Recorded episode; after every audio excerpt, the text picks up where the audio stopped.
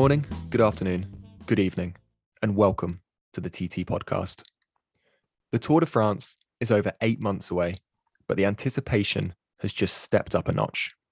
The routes for the 2023 edition have just landed, and it's good news for the climbers. Joining me to dissect a month's worth of stage racing is my co host, Tom. Tom, how are you? Uh, hi everyone, I'm very good, thanks, and uh, we're back. We've been it's the off season. We're having some time off, and now it's all kicking into gear again. Yeah, I, I feel like we've been a bit lazy, Tom, but also this is a podcast and we need things to talk about. And when there's nothing happening in the world of cycling, it's very hard. And when we're not going to sit here and wring the dishcloth dry of content. Oh, you even had to dip into some track cycling, didn't you? I know that was that was delightful. Actually, I, I was a full convert to track cycling um, until I left and got back into road cycling and completely forgot about track cycling. But that was a good, a, little, a nice little foray. Well, lucky for you, we can talk about Saint Quentin en Yvelines a bit later then. Ah, uh, yes, my spiritual home of Saint Quentin en Yvelines, uh, where the French national velodrome is. Um, right, Tom, Tour de France route presentations. I'm aware that you've been on the day job today, so you haven't necessarily seen the ceremonies you know what? We actually had a fire drill at exactly the time the presentation was happening today as well. So I couldn't even sit in front of my computer and pretend to work while I looked at the route as it came out. That's okay, Tom. I'm sure there are many listeners listening to this podcast at the moment who also haven't had a chance to, to watch the presentation. So I thought we would start with me telling you my favorite bits off it's this one and also Tour de France route presentations in general. Okay. Yeah. Talk me through it because I it's not something I I like obviously I the day the route comes out, I look at the route and make my own opinions, but I can't say I really watch the presentation that much. It's like a Champions League group stage draw, isn't it? So I no no no, it's it's, it's there's a lot more pomp than mm. that. Um, what happens right is they start it, and it's the same guy who does all the kind of announcements at the race. Um, and then they have this. The, the best bit is right at the beginning, right? So they have this really bizarre, odd catwalk of random, random riders who have clearly not been given a rigid dress code right? you've got you've got the French riders turning up in jeans. The French riders always just wear jeans. Michael Matthews turns up in a tie. Uh, Tadej Pogacar is wearing suspenders. Yeah, I've seen that on. Um, was it Mark Cavendish was teaching someone how to do a tie earlier? Yeah, there, yeah. was this bizarre scene of Mark Cavendish doing up Michael Matthews' tie. Neither of them can figure it out. And you One can see the Tadej there in his suspenders. Yeah, Tadej stood there in the background in suspenders. I was like, only, only in this sport at this event could we get this. Um, so they do all that, and it's really, really weird. Um, then they have the the route presentation, and it's a route presentation, but there are very, very few details off the actual route. What you get is profiles of stages and a dizzying, weaving yellow beam that goes from the start town to the end town. Um, and you've genuinely not idea. You, it's very hard to process actually what this race will look like by looking at the graphics. Yeah, well, that's what I. You sort of get given the climbs, don't you, in the start and uh, end towns or cities of each day, but the road book surely doesn't come until much later. No, no, no. You don't. There's yeah. no like, oh, there's a left-hander here that's yeah. 90. It's like straight. It's like right here you go. We're starting here. We're ending here. Figure it out yourself. um, there was also Tom a, a, segment that you would have liked this year, which was a whole bit that was in Basque. I I would have loved that. Yeah, can't speak it, but language, ridiculous language, but very interesting. Yeah, no, absolutely. I, I was I was kind of um, slightly bedazzled by it, but I, I enjoyed it. Um, I'd say jump into the roots, but I think the headline act, Tom, for us, fortunately, and for what people think we do on this podcast, is time trialing. Yeah, or the lack of. Or the lack of. Right. We'll start with the men's race, which is what you're alluding to there. Yeah. Um, just the one time trial, 22 kilometers, um, according to GCN's Will Newton, that is the lowest since 1934. And it's not on the penultimate day where you would expect to find it. No, it's not. It's it's it's wedged in between a few alpine stages. Yeah, um, and you know what my view on this will be. I've expressed this view plenty of times. Why are there no time trial kilometers or very few time trial kilometers in the Tour de France? Uh, uh, this is a trick question, isn't it? Um, well, it depends on what your answer is is the answer because it's organized by French people and the French generally can't time trial? Yeah, that's exactly the answer. It's to play to the strengths of the French riders. So I, I was watching an interview um, after the presentation on YouTube with last year's fourth placed rider in the GC. Who would that be, Tom? Uh, David Gaudu. I was not expecting you to get that, but it was David Gaudu. Um, I guess it kind of runs on from what we were saying. Um, and he was very, very giddy about the fact there were very few time trialing kilometers. He was like, "That's the only thing that I've remembered from that from that presentation," and I'm very pleased with it. Yeah, I think you would be, especially if you're him. You're the, probably the premier French climber right now as well, aren't you? This is, it's really playing into his hands. Yeah, no, he was he was he was chuffed. I mean, Mm. also you've got the likes of Romain Bardet, um, Guillaume Martin as well was someone who was who was quite Mhm. pleased with that route. Um, Possibly I- Thibaut Pinot. possibly Thibaut Pinot as well. Um, I was quite disappointed with that. I enjoyed the 40 kilometer time trial on the penultimate day last year. Um, I like a prologue time trial, as we discussed before. Yeah, um, and that would be nice. Obviously, we've got the Grand Depart in the Basque Country, um, and uh, you, it's normally you get the prologue, don't you, just as an excuse to show off whatever the Grand Depart city is. Uh, in this case, Bilbao, I believe.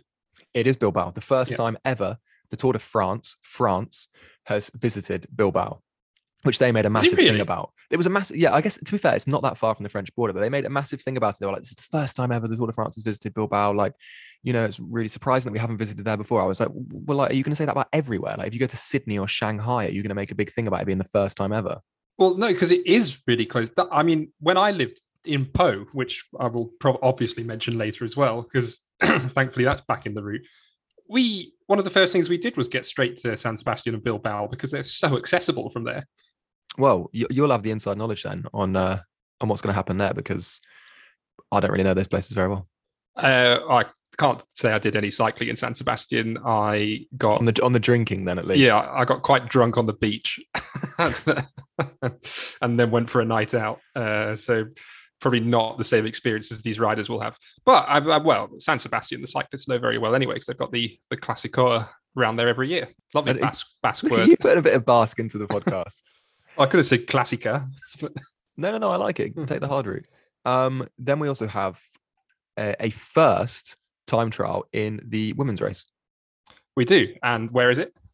It is in uh, a city called Pau, Tom. It is indeed. Um, it is, I think, a reverse route of the one from 2019 that Julien Alaphilippe won. Which you were, of course, the expert on because you were there. Yeah, we've done this whole segment so many times in this podcast, but I'll remind the listener once again that I was there that day. Um, but yeah, do, do you want to know? Uh, well, I was going to say this. Here's a fun fact for you, Tom. Mhm. It's not a fun fact. I'm going to spin it as a question. Um, how many time trials were individual time trials were there in the Women's World Tour this year? Oh. Um, three. Incorrect.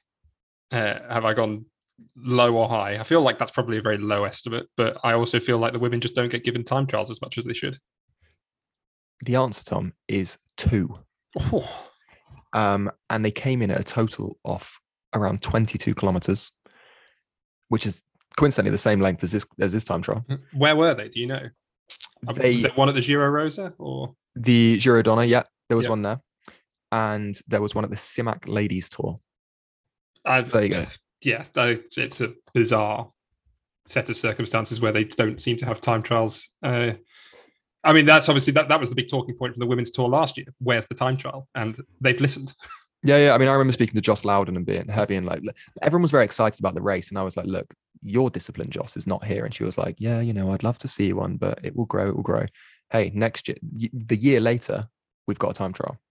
So like, it's clearly growing, and it's not just that, but it's good to see the Women's World Tour putting this discipline center stage because it can make a difference in races, and it can be very exciting.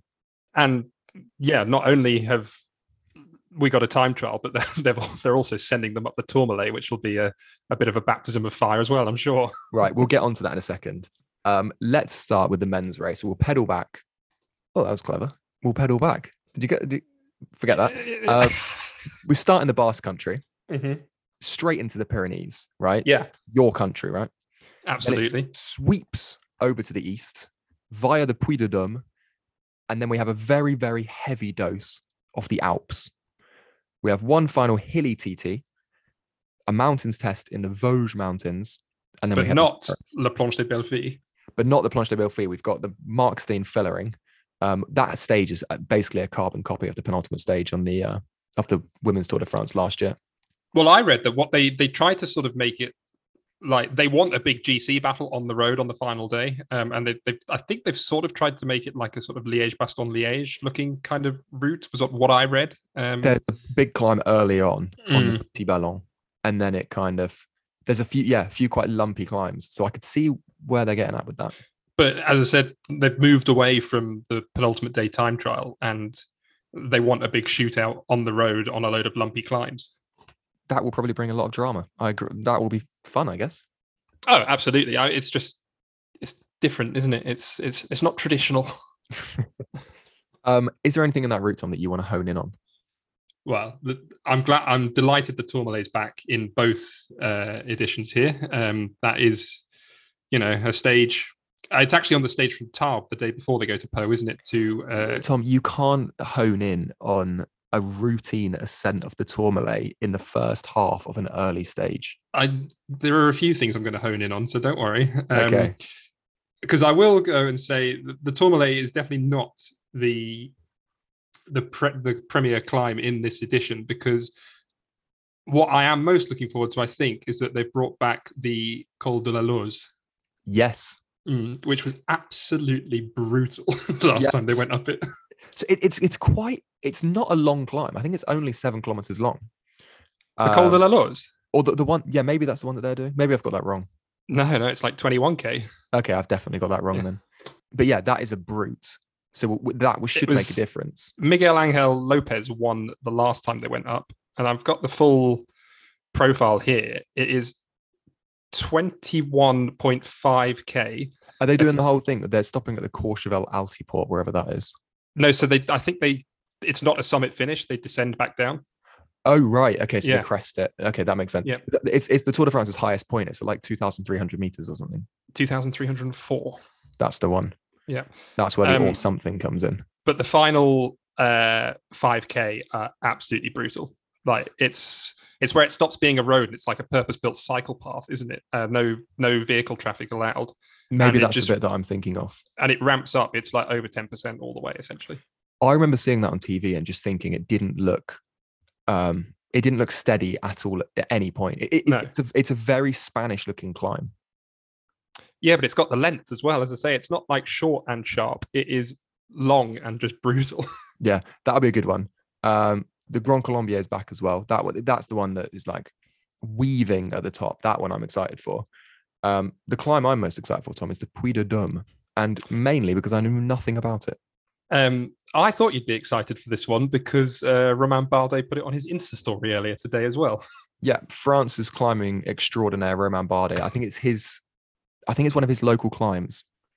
I got that impression as well. It's, well, it's in the um, it's an extinct volcano in the Massif Central, isn't it? That's that's the only thing I do know about it. I know nothing about it as a cycling climb. Interesting, you call it an, an extinct volcano, Tom. In my notes, I've got it down as a dormant lava dome. Okay. um, which is lifted straight from the Wikipedia, to be fair. But um, I really like that phrasing, so I was, I'm glad we could get that in. Um, not been used in the Tour de France since 1988, and that is 35 years for the mathematically challenged. Um, I think since then, what's happened is they've put in this kind of railroady ski lift track thing that has basically made the road very. The road was already very narrow, Mhm. and now it's kind of like halved in size since then. There's no parking at the top. It's a UNESCO World Heritage Site. It is essentially a logistical nightmare to plan races on this climb, but it looks pretty, and the road kind of like twists up round this volcano, like kind of corkscrews up it. Um, it's a very punishing climb. The last four kilometers are at 12%. Yeah, that is Mm, also quite Spanish. I'm not sure that they're allowed spectators on that bit though, because of how narrow the road is. So Well, you said dormant. I said extinct. I like. I wouldn't fancy too. I, watching them go up Etna in the Giro every year. I'm like, you, you, you are aware this is a volcano. Oh, and the good thing is, it's going to give journalists like me a lot of kind of metaphor and simile fodder, isn't it? Like, oh, a explosive attack from David Gaudu or something. A volcano- that, a volcano's that- explosive. is that the best you could come up with? Explosive. Oh, it's we um Tadej Pogacar's um molten hot today. Something along those Okay, lines. you've, you've got eight months to think of some more at least. Christ, my career is not going to last very long if that's what I'm. Uh, that's what I'm coming up with, isn't it? Um, Tom, I need to ask you about a certain Mark Cavendish. He reckons he's Mhm. got seven or eight opportunities at this Tour de France. Do you agree with that? He's probably being a bit ambitious there. uh, I'll be honest. There's not loads in it for the sprinters. There's that day into stage three into Bayonne, which is mostly flat. Um, the following day from Bayonne to a racetrack in Nogaro, it's called, which I've never heard of before. That's the, Dax to Nogaro. Never. Heard, they could be. I think they're made up places. Well, Dax, I Dax, I know because it's near Pau. Okay. Um, well, so's Nogaro though, and I've just never heard of it. But and I've read it's a racetrack. But there we go. And um, I think the day after that into Bordeaux will be the big one as well. Uh, Bordeaux's not hosted a stage finish for quite a few years now for a city of its size as well. I've got the stats. Do you want them? Yes, please. 13 years since it last featured in the Tour de France. It's a long It is time. also it was also the site of Mark Cavendish's 14th of his 34 stage wins. I did know that one because I read that earlier as well. Um, so that's I think you read that in my article actually. I think Bordeaux is it not the is it is it the third most is it the town to have hosted the third most um third highest amount of stages? second, Has Pau not got more now? Pau's third. Oh, I, the numbers Paris must be close there. Paris is obviously first. Yeah. It is close. It's there's Yeah. only like five. In Yeah. It, but now they're both on the on the on the uh, on the route. The the positions are not changing. No, yeah, I I understand how that works. Yes. That, I'm glad Yeah. we're on the same wavelength. um, we'll see. I'm, I'm not, I'm not going to get into the Cav saga because I'm sure people are following that. But at the moment, Well, there's no guarantees going to the race. There's no guarantees that even has a team next year. Yeah. so the fact that he was at the ceremony, I thought was quite bold for him, and the Mm. fact that he's already saying he's clearly trying to sell himself, isn't he? He's trying to say, "Look at me, I've got seven or eight opportunities," even though he doesn't. Um, to say, and then a team will be like, "Right, well, if he's got seven or eight opportunities, we back him to take one of those." And the publicity that we'll get from that, from him winning, will basically give us our team's turnover for the next Yeah, five years. We'll break even. Yeah. Um, but anyway, that's that. Early prediction on who's going to win it, Tom? I've sprung this on you. Um, yeah, if I'm Jonas Vingegaard, I'm absolutely delighted looking at that as well. I think so too. Yeah, he was he's been the best climber in the last two editions. So what's not to like? Absolutely. Um, the women's race starts in Clermont-Ferrand. What do you know about Clermont-Ferrand? Um, actually did a little case study on them in like GCSE French in year 10. So uh, there was a page in our textbook on Clermont-Ferrand. Um, so I know the sport, there's a, the rugby team's not too bad. There was, they used to have a football team called Clermont Auvergne Foot, I think. Clermont-Foot. Yeah, I remember Yeah. them. And it's where Michelin's from, Michelin being. the tires and the oh, guide. right. So yes, the guide, of course. Yeah. Or Um, Michelin, whatever they uh, Yeah, obviously uh, it's not very French pronunciation, but yeah. But that was look. That was a lot more than I thought you were going to know. Did you not have that in your notes that it's where Michelin's from? No, no, no, no. I had that. It's got a very big Gothic cathedral. Oh. Well, there you go. Well, we're trading information here. They're getting a lot of airtime at this Tour de France. There's a rest day in Clermont-Ferrand and a stage start in the men's race, and the women's race have it in their their Grand Depart. So they've obviously forked out a bit of money for it. Yeah, well, it's it's quite a big place. It's just one of them though. It's like dead in the center of France. You know, it's not Paris, and it's not on the coast or in the mountains, so it doesn't really get much attention. Yeah, um, but it will have attention, Tom. Come next July, the race will f- will leave from Clermont-Ferrand. It will set out on a sequence of tough stages with a lot of punchy climbs, côte, as we like to call them in French. Um, all of the stages are quite classics like, right? And I think what probably happened was they saw last year that that classicsy feel to the race was very successful in kind of gaining the attention and also keeping the excitement going. Mm-hmm. Um, so they've obviously just decided to stick with that. yeah, until as we say, the final two days they've obviously gone a bit. You know, let's blow the race wide open, but otherwise it's all to play for every day. I mean, the, the last two days are just total game changers. I mean, if you're riding that race, you're riding the first six days with nothing but anxiety in your legs for what is coming in the final two days. Yeah, I mean these big mountain climbs. I don't know how much training the women do, you know, up in the really high mountains because they never get a chance to race there. So why Mm. would they? I think that's a fair thing to say because exactly like why would you train on something that you don't that is it's just not included in your calendar? It would be like I don't know, Taddy Pogacar doing downhill mountain biking. Yeah. maybe, maybe not. that, maybe that's fair. that's a bit of a stretch, and I'm sure he's probably very good at that as well. Um, but yeah, I, I- I think that's a very fair judgment to make. What we have is a proper high mountain stage On the best climb in in France. on the best climb in France. Um, interestingly, the stage is only, I, I put in inverted commas, uh, around two and a half thousand meters climbing. Bear in mind that the highest elevation in the men's race is north of 5,000, um, which David Gaudu said he doesn't think he's ever even done in training. Um, it's over 90 kilometers long, so it's going to be quite an explosive stage. well, it's going to be a shootout straight up the Tourmalet, isn't it? I think so. Well, things could fracture a bit on the Col d'Aspin, and then it's onto the Tourmalet. It- I, I think it'll be cagey on the Tourmalet. Uh, but the Tourmalet is one of those climbs. Speaking from experience as somebody who has scaled it on my bike, um, it start. You can get into a rhythm fairly easily at the start. That's pretty good. I can I can compare the women's times to your Strava segments now as well. Oh no, not this again! I'm gonna have to take you off Strava. This is getting embarrassing. Um, and then it really pitches up at the top. So like, if you've got bad legs on that day, you're shipping a lot of seconds at the top. It's high as well. That's the, that's the other thing. Um, you know, way over two thousand meters. It's um, not just a difficult climb, but once once you get over two thousand on the bike, you it is tough. Yeah Our highest point, Tom, is the well, I guess when you crest the Tourmalet, what's it called? The Souvenir Jacques Godet, isn't it? It is. Yeah, we had a conversation about Jacques Godet last night. I don't know how much of that I want to bring in now. Well, you, we did have a conversation. I think it's interesting because I think it's something that doesn't get talked about. And it's if you want to give us a brief history lesson, Tom. Well, I'm pretty do. sure I studied this in a second year Parisian history module at university.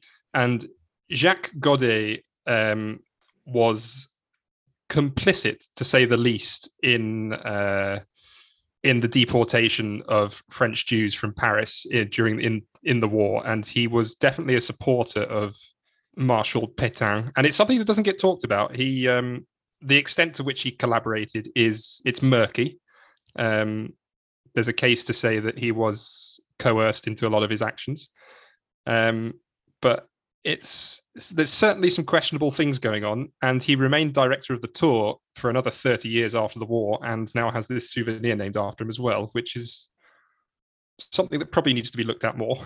So, so after you mentioned this, to me yesterday, I went to do some research because I knew nothing about Jacques Godet, to be honest. Mm. Um, he was the race director of the Tour de France for 50 years. 50 years.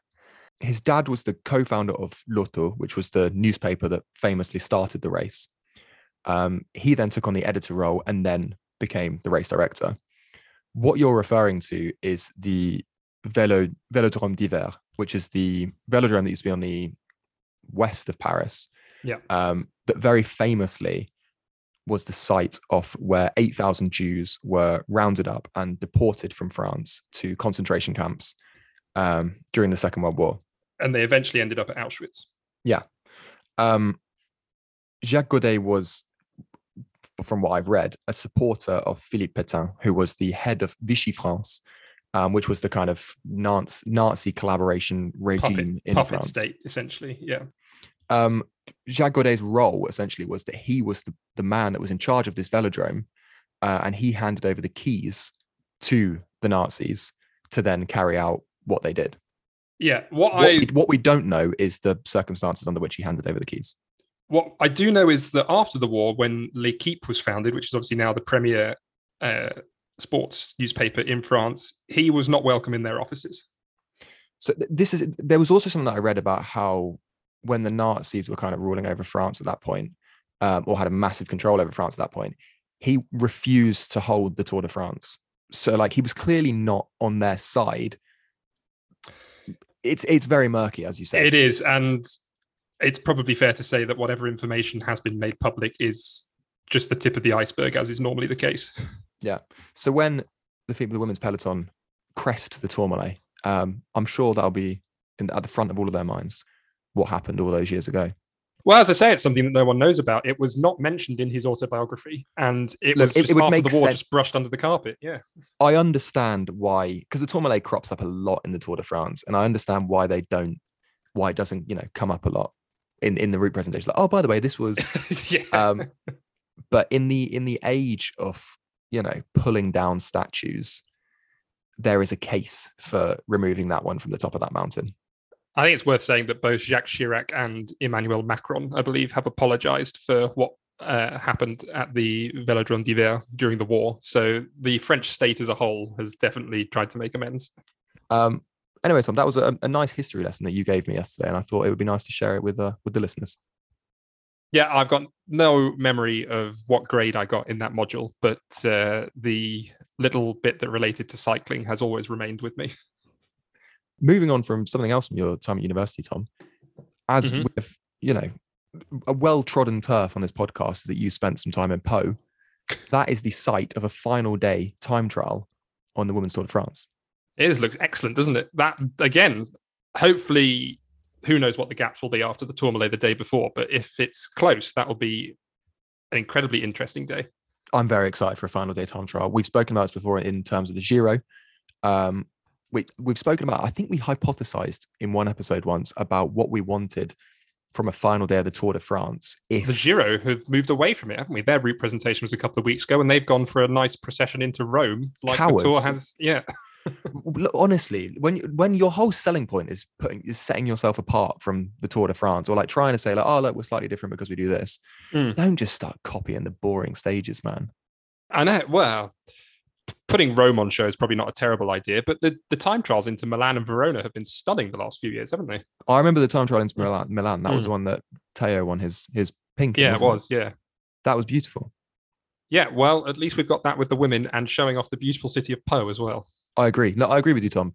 And what it does bring is a lot of drama because it means that I mean, obviously, the, the, women's race was going to be raced right until the last minute anyway. We know that the men's race gets neutralized on the final day, essentially. Mm-hmm. Um, we could have a repeat of that 1989 Tour de France. Annemiek van Vleuten as Greg LeMond, Trails, Demi Vollering, Laurent Fignon. That kind of sound the same as well. Um, by 50 seconds, heading into the final day, only to crush her compatriots' dreams on the streets of Pau. The issue is with that uh, hypothetical situation is I would expect Annemiek van Vleuten, if she's in the race, to be riding away from them up the Tourmalet the way she goes as well. Yeah, look, I'd be surprised if Demi Vollering takes two minutes yeah. Van Vleuten on the uh, on the Tourmalet. but you never know. Look, one of my bold statements, Tom, is um, that I don't think Annemiek van Vleuten is going to win the race next year. No, I've been expecting her to retire every, at the end of every season for a long time now. So uh... don't, don't again, don't press me on why I think that because I have absolutely no justification. I'm just trying to say something controversial early doors. Okay, um, not sure what to say to that. Then if I can't press you on it, no, no, that's fine. We'll just we'll leave it there. yeah. And when inevitably she starts winning loads and loads of races next year, then we can revisit that statement. Um, and I'll see whether I'll double down on it. I'm sure I will because that's the sort of guy I am. So um, we'll see from there. Tom, what's next for us? I will tell you what's next for us because we've spoken about this. We're going to do our teams of the season. Oh, yeah, I've, good. I'd forgotten about that. Yep, that's coming up. I'm sure you haven't forgotten about that. I'm sure you've been thinking about that all season, keeping an eye on standout performances. Mm-hmm. I will open Pro Cycling Stats now, and uh... um, as well as what we like to do, Tom, is our big fat cycling quiz of the year. Yeah. Um, now that again, it's it's not ready. I'll be honest, uh, but I can I can put together. How many questions would you like? I think we go head to head in that. I think we yeah. prep questions for each other, and you know, battle it out. That's fine. I will. Yeah, I'll do some research. Find some really niche events from the year. Okay, well, I'm, I'm excited either way. Um, it's a nice way to revisit the year, and also a nice way to show you who's boss. You might just get a Philippe Gilbert quiz. It, it could be worse. It could be a lot worse. um, we, we, we can touch on Philippe Gilbert in our team of the season because when we it's a kind of retrospective, right? Because I know you've got things you want to say about Philippe and his send off. I've always got things I want to say about Philippe Gilbert, and I'm not going to get to say them much longer because he's gone. he's not gone. Don't say he's gone. um, Tom, if people want to see what we have to say about absolutely anything, uh, where can they find that? Uh, as always, we have been quiet recently, but we'll be back now on TTPDCST, Twitter, and Instagram. I, look, I can't promise we'll be back now. There's very, very little racing, if if any racing at all. But yeah, well, we'll post a few things certainly. um, until we speak again, Tom. Thank you to the listener for tuning in. Tom, a pleasure as always speaking with you. And to everybody, you, Tom, and the listener included, take care. Thanks, everyone.